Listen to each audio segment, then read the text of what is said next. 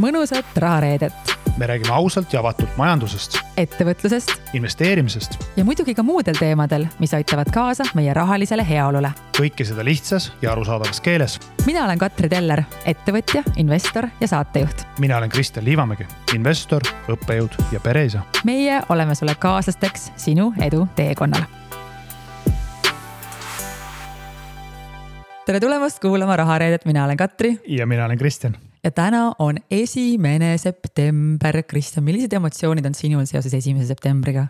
no esimese septembriga mul on väga ülevad äh, emotsioonid, sellepärast et äh, esimesel septembril sellel aastal läheb kooli minu poeg kuidas tema emotsioonid on, kas ikkagi lapsed ikkagi ootavad kooli või, või on juba nii targaks vahepeal saanud, et saavad aru, et see on kaksteist aastat sellist äh, peini minu jaoks eh, võib-olla mõnevõrra üllatus eh, lapsevanemana on see olnud, et tänapäeval on juba eelkool ennem kooli, nii et lapsed juba väga selgelt teavad, mis seal siis koolis toimuma hakkab ja, ja siiamaani võin öelda, et ootus kooli osas on pigem positiivne.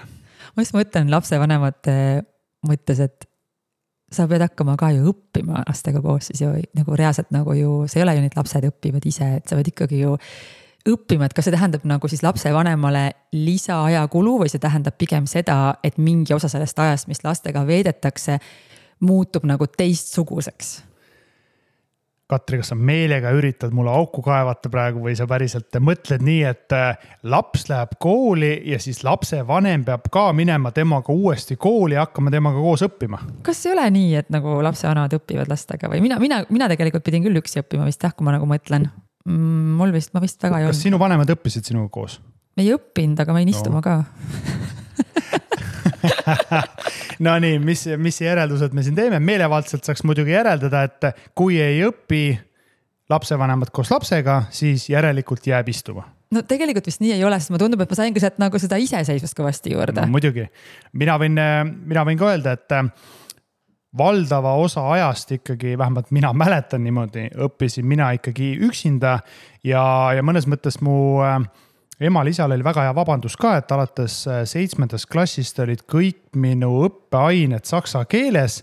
seega isegi kui ma oleksin abi palunud matemaatikas, bioloogias, keemias või füüsikas, siis äh, ema-isa laiutasid käsi, ütlesid sorry, aga saksa keeles me bioloogiast ei tea mitte midagi. kuule, aga see on jube hea nipp ju selles mõttes, et sa paned lapse õppima midagi, millest sa ise midagi aru ei saa, siis alati öelda, et sorry, ma ei, ma ei, ma ei oska aidata nii, aga tulles selle teema juurde tagasi, mis sa algselt ütlesid, siis mina ütlen, võib-olla see on natuke idealistlik äh, vaade ja eks me aasta aja pärast saame siis selle teema uuesti üle käia.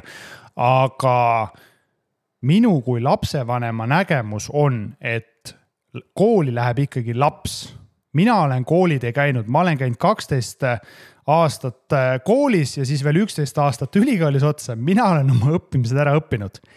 jah, lapsevanemana äh, ma olen lapsele olemas ja, ja ma olen isegi mõelnud, et minu võib-olla roll võiks olla see, et ma võiks teda õpetada õppima.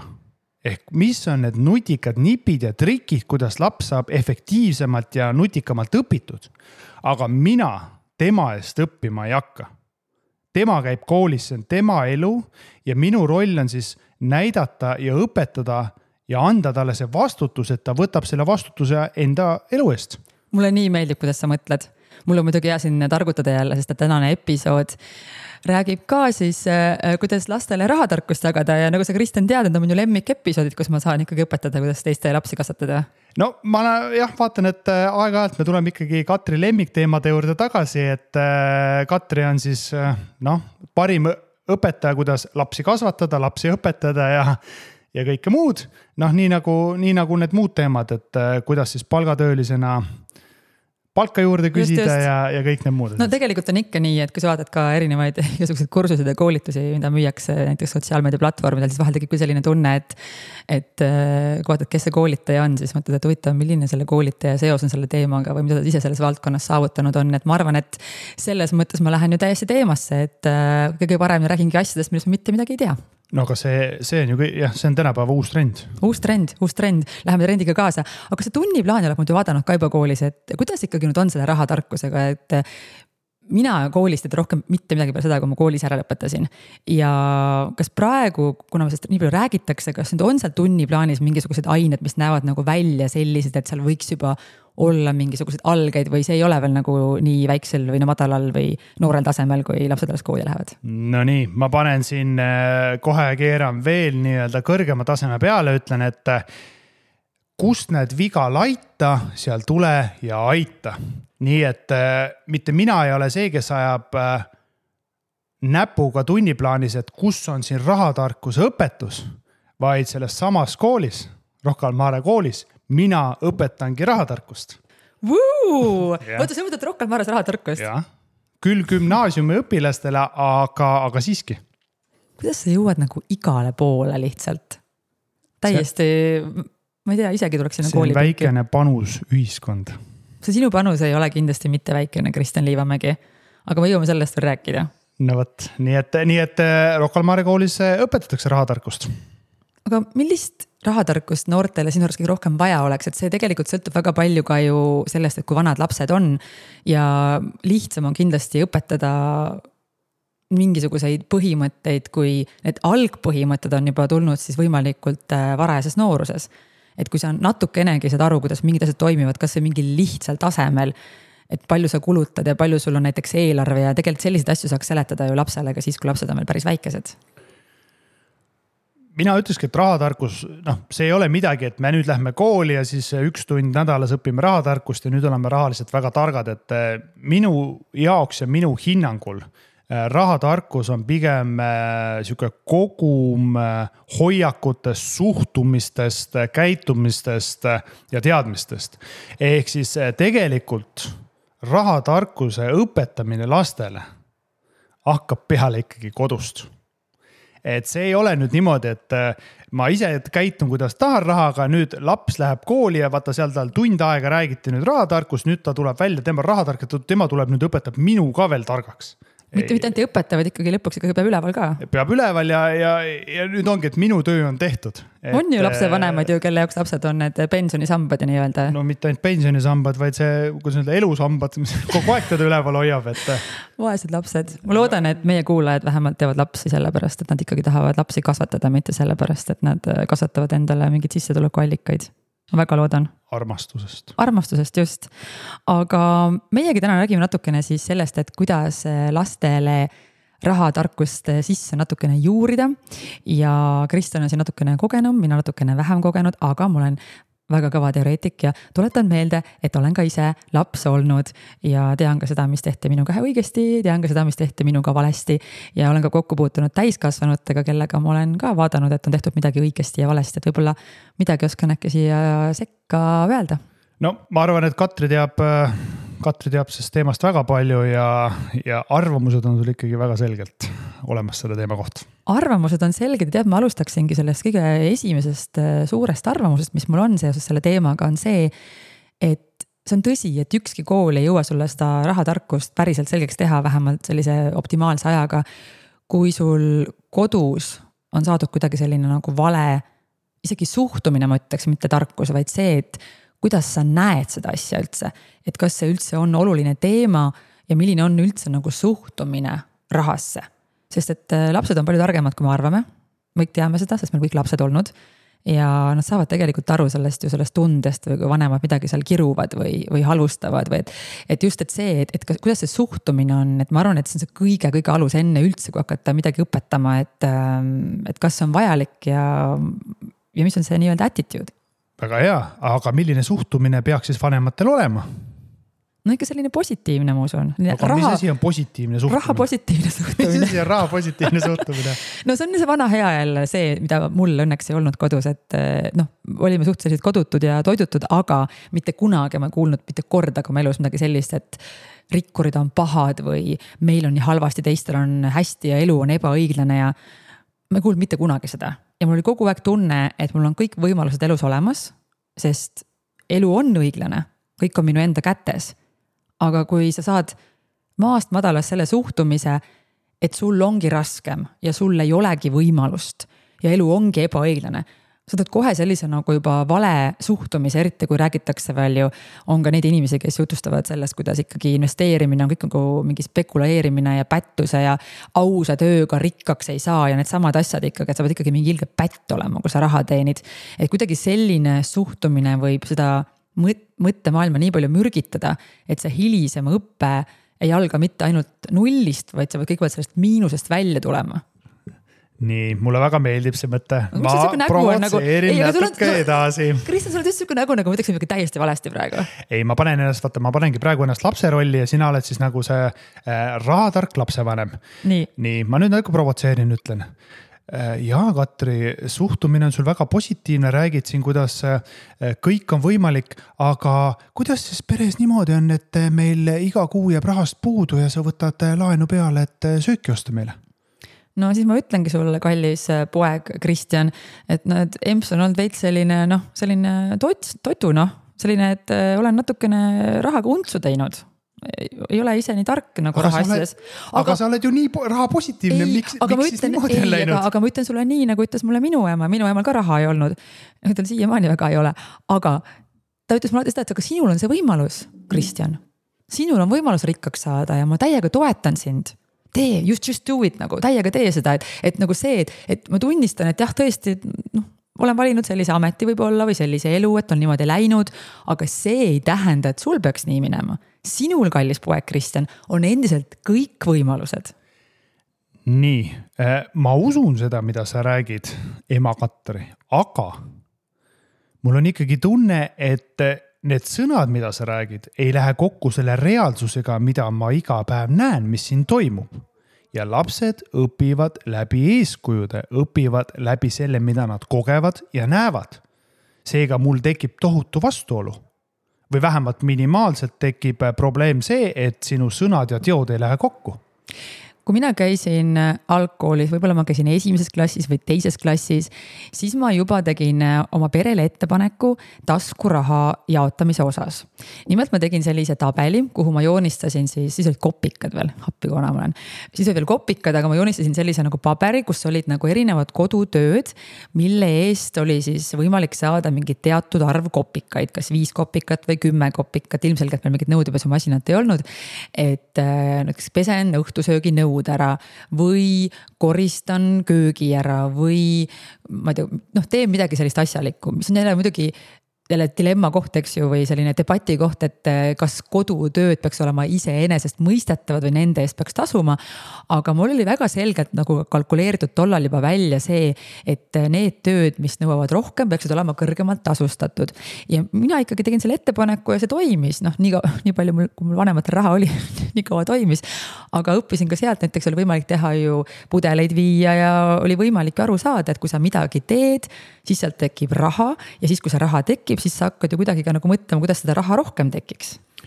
ehk siis su emal ei olnud raha sellepärast, et lihtsalt kapitalist Katri lüpsis ta tühjaks kodutöödega no ma ei olnud mingi liigkasuvõtja nüüd ka, aga, aga noh. aga su väärtuspakkumine oli selgelt väga väärtuslik. muidugi oli, ema oli kogu aeg väsinud, käis äh, kahel kohal tööl, tal oli muidugi hea, kui ma need nõud ära pesin ja mina sain selle eest palju raha ka.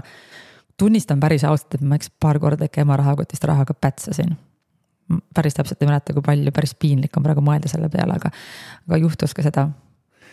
Nonii, aga minu mõttekäik oli see, et äh, võib-olla siis äh, tark äh, ema Katri, et lisaks nendele hoiakutele ja sellele ellu suhtumisele on võib-olla oluline ikkagi lapsevanema puhul ka eeskuju et ma võin küll rääkida, et sul on kõik võimalik, aga kui ma ise ikkagi neid väärtusi ei ela, siis noh, lapsed, tal tekib ikkagi minu hinnangul vähemalt tekib äh, selline äh, mõistmatus.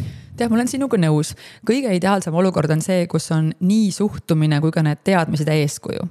mul seda eeskuju poolt selles mõttes ei olnud, et äh, mu vanemad ei ole olnud nagu hea näide nagu, kuidas rahaasjadega ümber käia.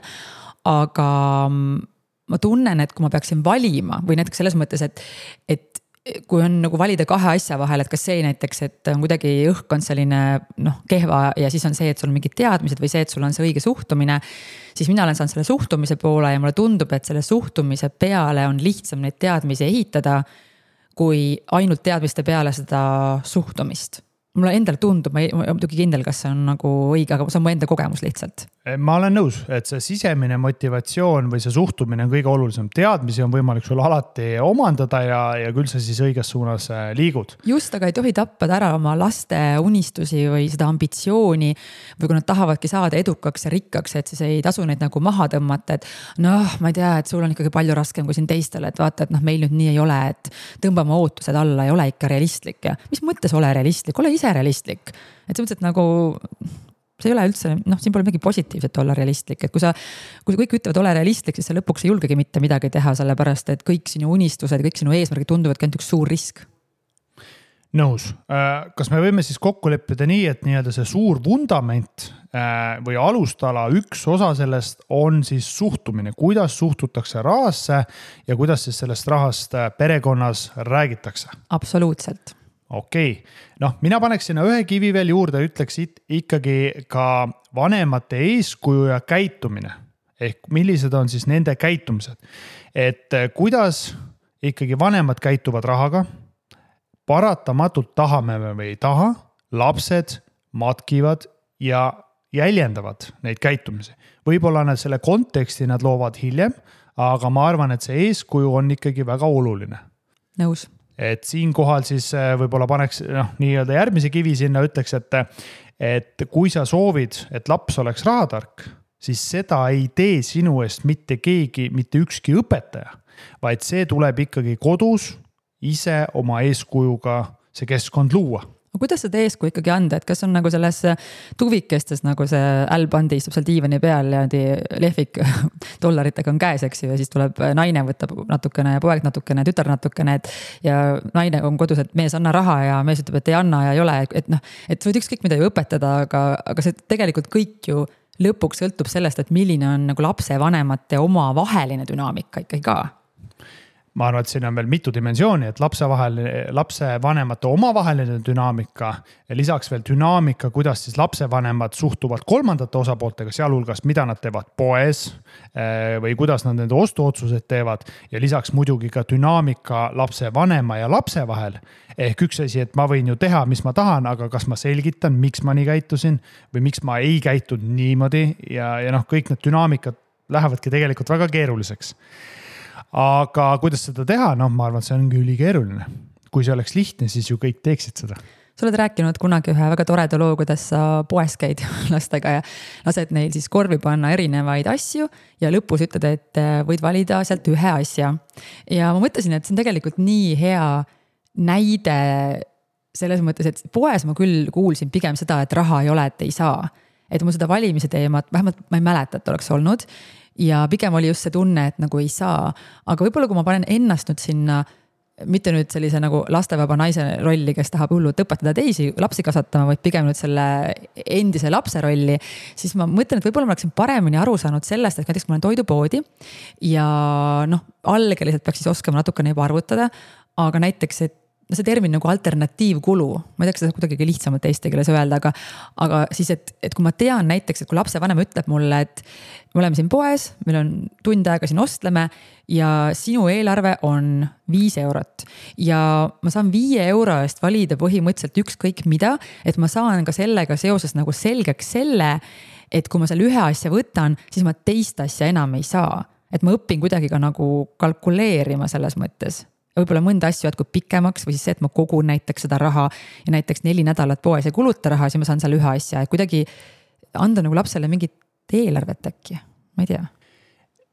ma arvan, et see on üks äh, võimalus või nipp seda teha ja ma arvan, et see kindlasti teatud äh, laste puhul toimib, aga noh, siin tulebki mängu väga palju ka see lapse iseloom, et millist tüüpi ta on, et kas talle meeldivad numbrid või ei meeldi kui teile numbrid ei meeldi, siis ma arvan, et seda tuleks teha kuidagi nagu teistmoodi või, või mängulisemalt. Kristjan, vaata minule ka numbrid ei meeldi, aga vaata rahanumbrid meeldivad mulle küll. no vot, no vot, siis tuleb seda kuidagi, kuidagi läbi nende rahanumbrite teha. aga Katri, kui sulle meeldivad rahanumbrid, siis on päris huvitav viis lapsele eh, selgitada seda raha väärtust ka sellises kontekstis. et öelda, et okei okay,, kui sa soovid siit poest osta seda, seda, seda noh, näiteks meelega keeran natuke vinti üle, sa soovid osta siit Lego rongi, mis maksab sada viiskümmend eurot.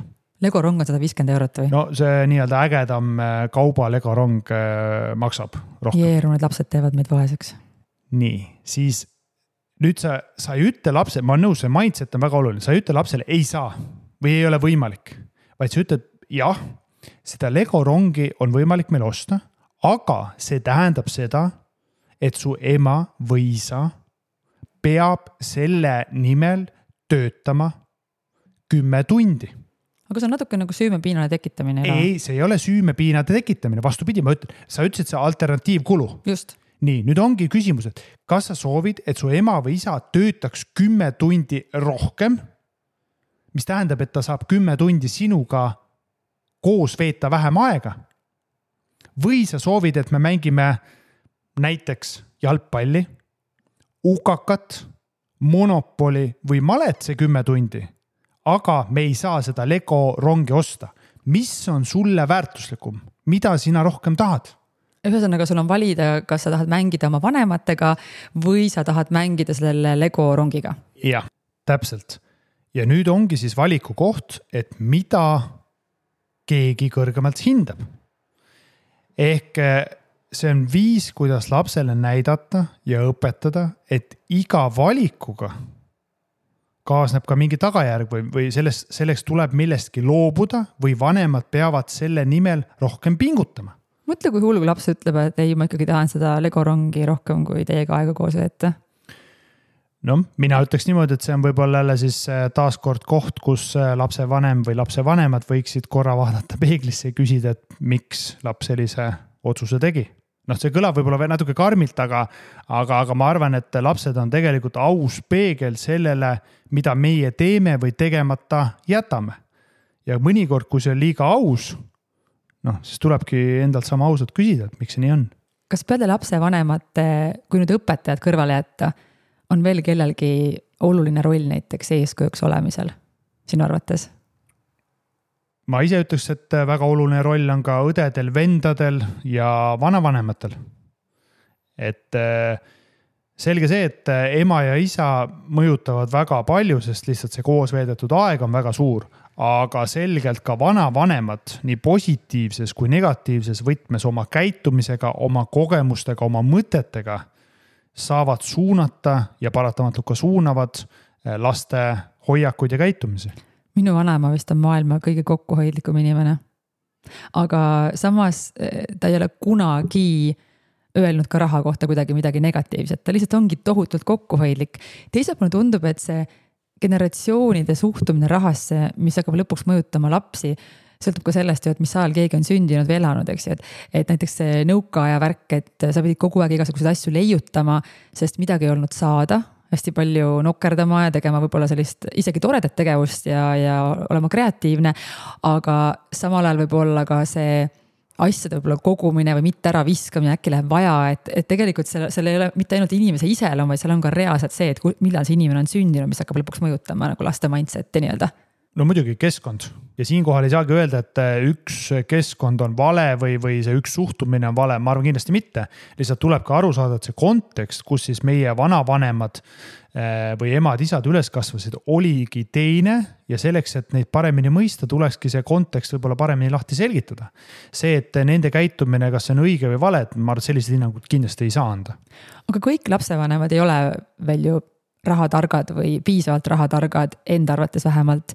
et kuidas siis teha nii, et näiteks äh, selle, et see eeskuju ei oleks kuidagi nagu negatiivne, et, et sa võib-olla ise ka sada protsenti veel asjadest aru ei saa, aga et sa ikkagi no ikkagi tahad lapsele olla hea eeskuju, et kuidas seda siis näiteks nagu teha, sest laps tegelikult ju näeb, et võib-olla, et sul ei ole raha või sa ei saa hakkama.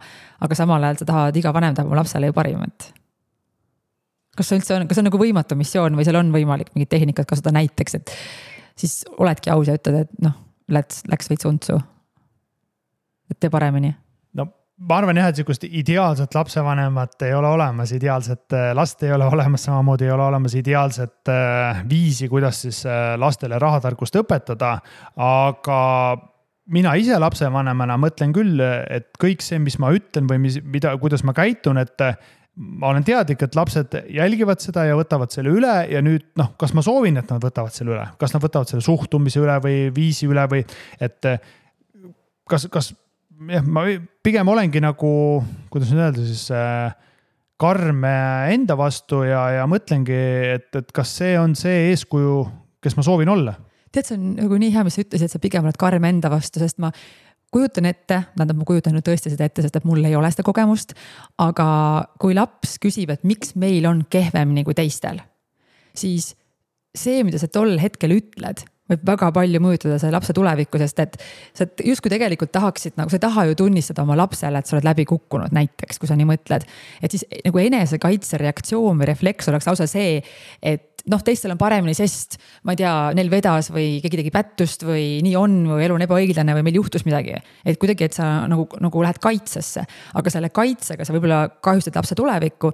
teine variant on see, et sa pigem siis oled enda vastu karm mis tähendab seda, et laps saab aru, et okei okay,, et tal on võimalus paremini teha, aga samal ajal sa ei taha ju ka oma autoriteeti kuidagi ju kahjustada, et see on päris selline suur dilemma. no ma arvan, see on väga suur dilemma, aga võib-olla ei tasu nagu üle ka mõelda, et mina ikkagi ütleks, et ülikriitiline ja ülioluline tegur eh, suhtluses nii oma kaaslasega kui ka oma lastega on siis avatud ja ausus ehk siis mis iganes küsimus lastel on ja neid küsimusi on tõesti väga palju, alates sellest, et kui palju maksab äh, meie äh, auto, kui palju maksab meie maja ja kui palju on miljard dollarit ja äh, miks meil siin on kolm eurot ja miks, miks ma ei või endale osta saja eurost legot. Kristjan, kumba võib rohkem küsida, kas lapsed või Katre Teller?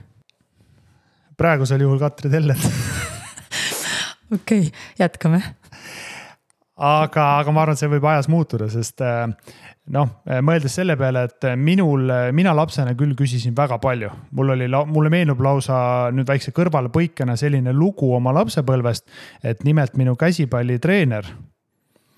kuna ma küsisin nii palju, siis tema tegi sellise ettepaneku, et äh, me paneme Kristjan sulle suu vahele viiesaja kroonise ja kui see maha kukub, siis maksad kinni ja see oli viis, kuidas siis ma ei saa midagi küsida. oota. Õnneks sina... me siin nii kaugele ei jõudnud. ja vaatame, mis nüüd on juhtunud ei no ma, ma küsin ikka väga palju, ma küsin ikka väga palju. ma tean, ma tegin nalja, ma tegin nalja, ma lihtsalt mõtlen, et mulle, miks keegi mulle sellist pakkumist teinud ei oleks. oleks minust ka inimene saanud võib-olla nagu geniaalne ju absoluutselt, minul on selle küsimisega pigem tekkinud elus täiskasvanuna probleeme miks? No, ma arvan, ülioluline on küsida. muidugi on, aga noh, vaata, kui sa töötad suures korporatsioonis ja küsid, et miks see asi nii või miks see asi naa on ja öeldakse sulle selle peale, et no viimased sada aastat on nii olnud. küsid, aga miks? no tegelikult keegi ei tea, miks, nii lihtsalt on. no vot, siis järelikult ongi probleem selles korporatsioonis ja protsessides, järelikult ma ütleks, just see on sama hea, viimased kümme aastat on kõik pannud pea ahju ja sa küsid, kuule, miks ma oma pea ahju pean, no sest kõik on pannud no tegelikult see kriitiline mõtlemine on ülikere-, ülioluline. reaalselt olen sellega mega palju inimesi närvi ajanud, et ma küsin, miks. sellepärast, et nad ei tea vastust ja neil on piinlik selle üle okay,, see on see, miks nad närvi on läinud. ma ei tohi panna küünarnukke laua peale, kui ma söön, sest see on ebaviisakas. kas sa tead, miks? mina näiteks tahan teada, miks ma ei või panna küünarnukke laua peale. minu poolest sa võid teha, mis sa tahad. ei, aga kas sa tead, seal on tegelikult põhjus ma uurisin no, selle järgi. no selgita. ma, ma ei suuda nagu jälgida asju, kui ma ei tea, sellepärast ei tohi panna küünarnukke laua peale, et vanasti oli nii, et kui äh, mehed istusid siis nagu sõid oma mingisugust äh, lõunat või mingit suppi või ma ei tea, mida vanasti söödi. Neil oli nagu jalgade peal selline nagu laud või lauaplaat, selline või mingi puuplaat. ja kui keegi virutas nagu küünarnukid nagu laua peal, sinna, sinna plaadi peale, siis see laud endas nagu uppis, sest et laud toetus nagu nende põlvede peale. ja sellest on tulnud see, et küünarnukke nagu ei tohiks toetada siia laua peale. ja siis ma mõnikord mõtlen selle peale, aga et enam meil, nüüd meil on laudadel ju vaata nagu lauajalad on ju. okei okay,, läks teemast natukene kõrvale, aga ühesõnaga ma tahan ka alati teada, miks. ja peabki küsima ja ma arvan, et see on ülioluline, anda edasi lastele või luua selline keskkond, kus nad tunnevad ennast turvaliselt, küsida küsimusi, miks, kuidas äh, ja, ja kõiki muid küsimusi, sest seeläbi nad kogevad, õpivad, saavad teada ja muutuvad teadlikumaks ja see on ülikriitiline ja ülioluline see on nii äge, aga mul on selline tunne, et seda kannatust võib-olla peab siis leidma, sest et lapsevanema roll ei tundu mulle liiga kerge. just see väsimus tuleb sisse vahel ja see, et kuule, et jäta mind rahule. lase nüüd emmel Instagramis olla see on äh, emme valik aga siis, kui emme selle otsuse teeb, et ta selle asemel, et veeta aega lapsega koos, noh, võib-olla mängida mingit mängu või selgitada rahatarkuse küsimusi, eh, on Instagramis, siis ta teab, et sellel on ka tagajärg ja selle vastutuse peab siis see vanem ise võtma. sellega ma olen nõus ühesõnaga lastega ikkagi võiks tegeleda, et me jõuame igatepidi, kui me teemale praegu läheneme sinna, et et see ikkagi vaadata, kuidas on see suhtumine, mida me edasi anname, samamoodi see eeskuju ja samuti ka siis, kui laps midagi küsib, et siis, et jätkuks meil kannatlikkust seda rahulikult neid asju selgitada. Täpselt, ehk siis äh minnes edasi selle maja analoogiaga, siis äh, ma ütleks, et see suhtumine ja hoiak, et see on nii-öelda see vundament. Äh, samamoodi on väga oluline, noh, nimetame neid siis seinadeks või usteks, on siis need eeskujud ja see keskkond, kuidas me last toetame selle rahatarkuse teemas, siis nüüd, kui me liigume sinna viimase etapini ehk see katus ja, ja kõik sellega seonduv, et need võiksid olla siis noh, näiteks need nutikad nipid ja trikid ja päriselt need teadmised. Ehk siis rahatarkusealased teadmised, mida on võimalik siis kasutada selleks, et õpetada lastele rahatarkust ja, ja et seeläbi siis äh, nad teeksid võib-olla noh, nii-öelda teadlikumaid valikuid. mis on kõige lihtsam viis lapsele õpetada rahatarkust? kuidas? no mina ütleks lapsevanemana kõige lihtsam viis üldse midagi lapsele õpetada on läbi mängude, sest siis ta on kõige rohkem motiveeritud äh, seda teadmist omandama või, või ka praktikasse panema. teed lastele ka siis seda mündimängu või? Ja me oleme lastega ka mündimängu mänginud. olete päriselt mänginud mündimängu? jah, kaotasin no. taaskord. kaotasid jälle ma ikka ei oska seda mängu. aga ühesõnaga mängud, et, et läbi mängude tekib siis nagu see on selline lõbus, mänguline ja sealt tekib siis see arusaamine või kokkuvõte pärast. et siis ja pärast sa siis nagu seletad selle loogika pärast lahti ka hiljem siis nagu, et miks midagi läks nii või? Ja no ma ütleks, et alati ei pea ka nüüd niimoodi, et meil on väike laps ja hakkame kohe siin mingisuguseid mänge tegema ja numbreid ja nii edasi, et, et pigem ma ütleks, et väga oluline ongi see, et vastavalt lapse vanusele, eale või sellele arengule, et äh, ta oleks äh, noh, nii-öelda teadlik äh, no kasvõi numbritest või sihukesest, eelkõige just praktilistest mehhanismidest, noh, mina, ütlen, mis meie oleme teinud, oleme, me oleme mänginud poodi. Ja mänginud poodi nagu päris rahadega ja, ja noh, ongi nii olen olnud nii müüja kui ka siis ostu poole peal ja noh, siis olemegi teinud seda poemängu. Ja mis on huvitav, et noh, et see kandub ka päris ellu, et nüüd ei ole ja, ja, ja ka väiksem siis tütar, et samamoodi, tema käib ka nüüd poes, tema võtab oma asjad kaasa, paneb äh, need seljakotti ja, ja see poes käimine ei, ei ole midagi negatiivset, see on üks osa meie elust, üks osa äh, sellest noh, tavapärasest toimimisest ja seal samamoodi see rahaga maksmine või kaardiga maksmine, et see on osa nii-öelda protsessist. ja, ja me oleme teinud selle protsessi selles mõttes ka nüüd praktikas läbi eh, kuni sinnamaani, et eh, noh, päris palju maksame tänapäeval kaardiga, et enam ei ole niimoodi, et käin müntidega poes mis me siis tegime pojaga, oligi see, et, et selle protsessi läbi, et kuidas üldse saab sularaha sinna kaardi peale. Ja vot nüüd tuleb väga head küsimused, Katri. nii, ma panen raha automaati. kuidas saab see sularaha sinna pangakaardi peale? need äh, mehed tulevad ja võtavad selle raha sealt äh, välja, nendel on, kellel on püssid, vaata natuke tõsiste nägudega. ja siis nad viivad selle kuhugi ära ja siis nad teevad nad hästi väikseks nagu ja panevad sinna juhtmete sisse ja siis läheb see panga sinna kontole. Nonii, väga hea Kristjan, aga seleta meile. ei, ei, väga hea selgitus, noh, täpselt niimoodi ongi. Väga hea sihuke noh, küsimus, mida minult küsiti. Noh, ja väga, ma arvan, hea adekvaatne vastus, lihtsalt selgitada, et kuidas siis nii-öelda see pangakaardi peale saab. Ja nüüd järgmine etapp, kuidas see pangakaardiga siis eh, saad eh, seda viibata ja maksta, et kuhu, kuhu, see raha nüüd kaob, et seal ju kontakte ei ole, et kuidas need nullid ja tšüt-tšüt sealt ära kaovad siis? vaata, see kõik on väga müstiline, eks ju. aga vaata, kui head küsimused lapsel jaa, oi kui lapsed suudavad ikka lapsevanemaid panna ikkagi jube keerulistesse olukordadesse. et sa reaalselt nagu kujutad ette, sa oled mingi jube tark inimene ja siis laps küsibki su käest mingisuguse küsimuse, hakkab mõtlema, et um, oot, las ma natukene mõtlen, et kuidas see täpselt ikkagi liigub. ja siis pead ise hakkama selle kohta uurima. no näed, saad ka ise targemaks. just, okei okay,, tegelikult lapsed suurendavad ka meie rahatarkust. muidugi, see on alati vastastikune hmm,. oota, ma panen selle oma nimekirja sinna, oota, mul on see nimekiri nagu põhjused, miks saada lapsi ja miks mitte, ma panen selle sinna plusspoole peale kirja, see on saab, väga hea. saab raha targemaks. ja see on väga hea põhjus.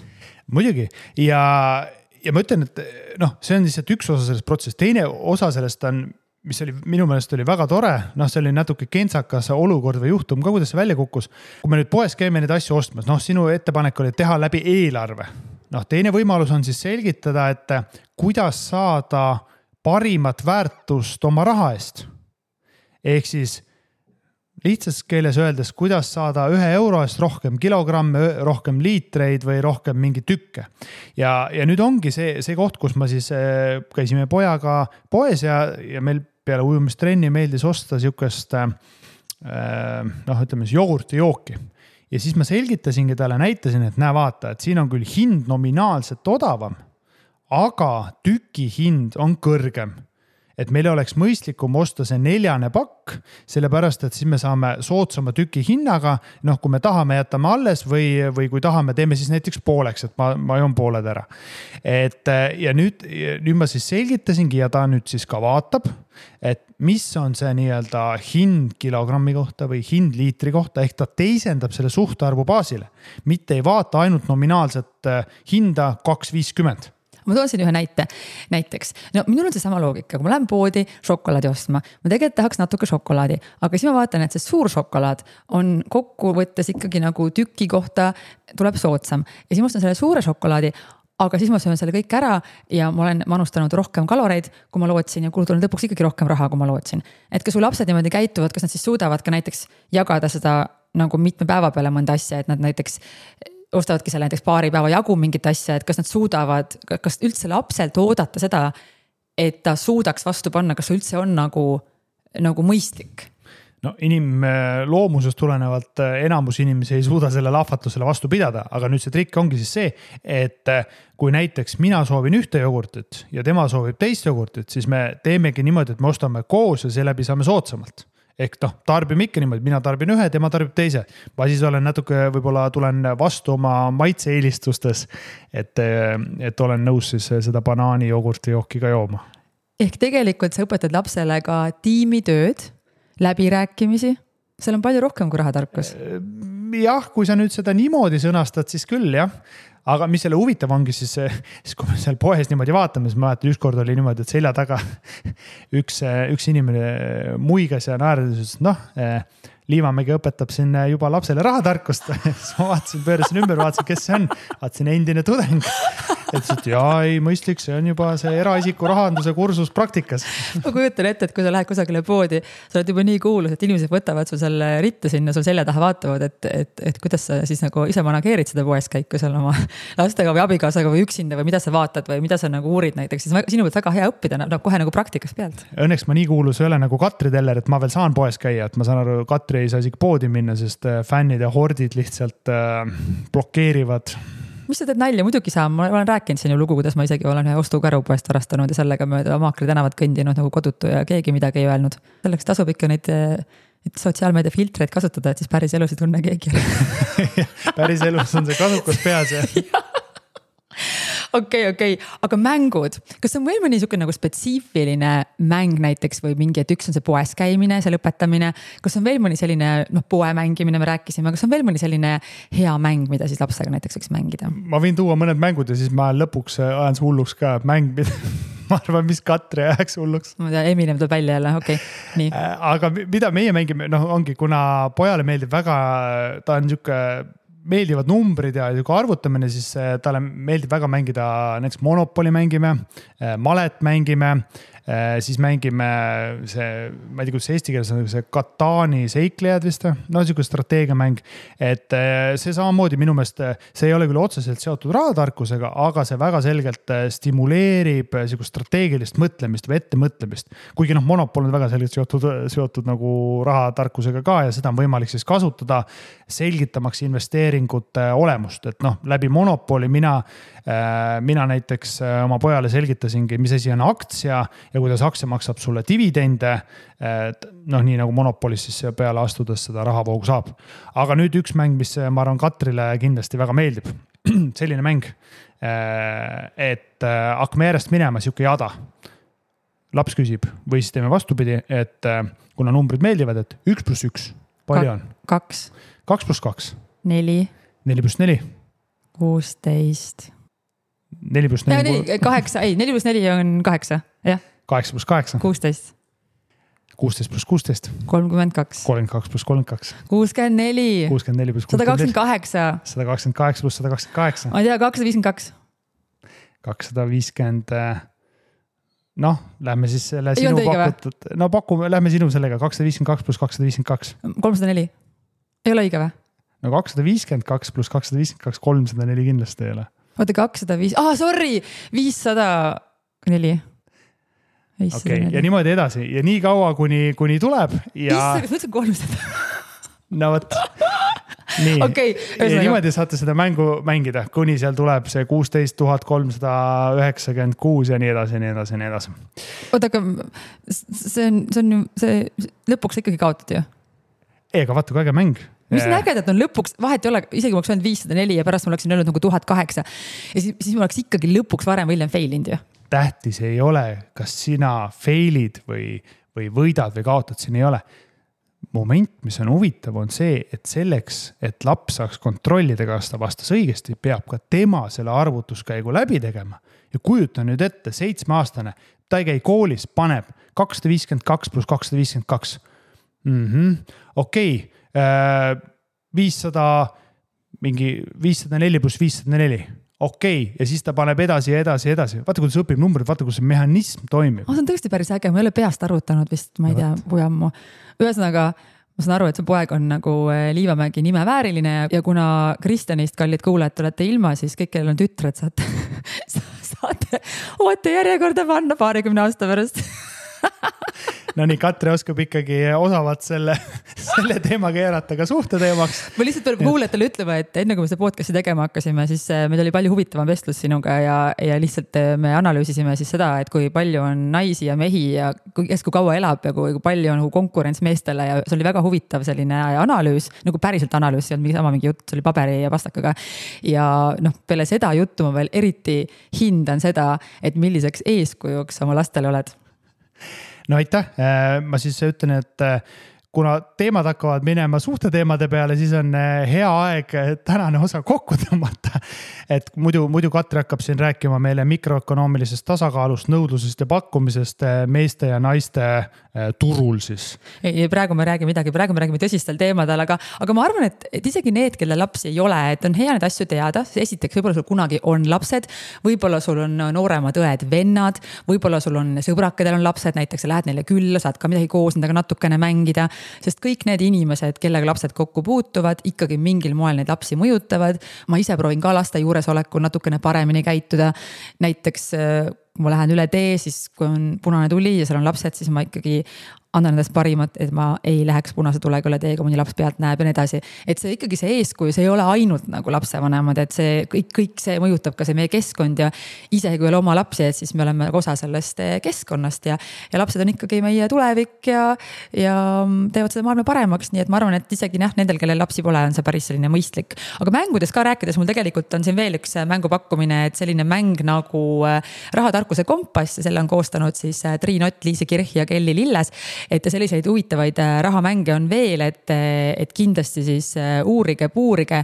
aga nagu me siin varem ka rääkisime, et see on see katus, aga ideaalis oleks meil siis kõik alates vundamendist ehk siis suhtumine, eeskujud ja siis juba praktika täpselt, ehk siis äh, minu selge sõnum oleks ka see, et ei ole mõtet hakata mingisuguseid äh, spetsiifilisi rahatarkuse teemalisi õpetusi lapsele jagama olukorras, kus ei ole paigas vanemate poolt see suhtumine, keskkond, eeskuju ehk mul ei ole mõtet hakata mängima lapsega mingit monopoli mängu ja loota, et ta nüüd on väga rahatark olukorras, kus äh, meie hoiakud perekonnas on äh, ütleme sihuke väga negatiivsed rahaga seoses või, või me ise ei ela neid väärtusi. et see, see ei täida minu hinnangul vähemalt seda eesmärki. ühesõnaga, saame kõik jälle paremaks ja oleme paremaks eeskujuks. ja siit võib-olla võibki otsad eh, kokku tõmmata. ja ma arvan, et äh, septembrikuul, mis on ka ühtlasi tarkuse või hariduse teemaline, siis ongi hea viis ka rahatarkuse teemalisi teadmisi, oskusi ja hoiakuid siis oma lastele või miks mitte ka laiendatud perekonnas praktiseerida ja, ja edasi anda suur aitäh kõigile, kes Rahareedet kuulasid ja meiega taas olid ja järgmise Rahareedeni, tšau-tšau. tšau-tšau. kuule, Kristjan, mul on ikkagi jube piinlik, sellepärast et ma ütlesin selle kolmsada neli, kas ma peaks selle välja lõikama? no multimiljonäri kohta natuke piinlik on, et siin paarisaja ringis ei, ei suuda arvutada, aga noh, samas, mis seal ikka, et elu on nagu ta on. okei okay,, edu läheb edasi